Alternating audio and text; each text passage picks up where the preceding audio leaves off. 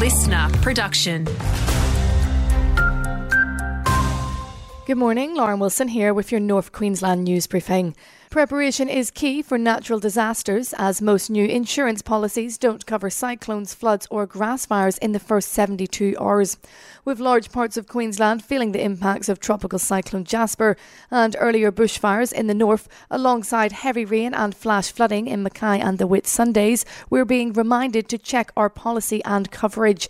Liam Walter from the Insurance Council of Australia says dangerous weather is often unpredictable. The best course of action to take if you're not sure is to, to get on that phone um, to your insurer and, and, and, have that conversation around you know what your needs are. There's an increased police presence in Townsville right now. Local authorities called in reinforcements from Brisbane after 79 cars were stolen, including multiple ram raids in the past week.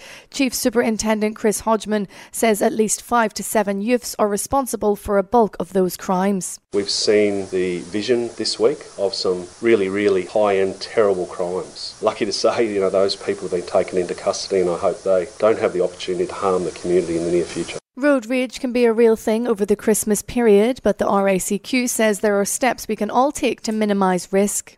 Avoid conflict and avoid escalating that conflict. If someone does something to annoy you, don't retaliate by tailgating or something like that. That's only going to make the situation worse and increase your chance of having a serious crash. Spokesperson Tristan Voras there.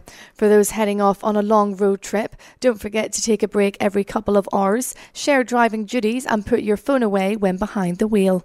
And Eungella National Park and Crediton State Forest are the latest two parks to join the closure list for Cyclone Jasper. All mainland, island national parks and protected areas between Mackay and Cape Melville have closed for the extreme weather event. The closure extends to visitor facilities, camping areas, walking tracks, and vehicle access areas.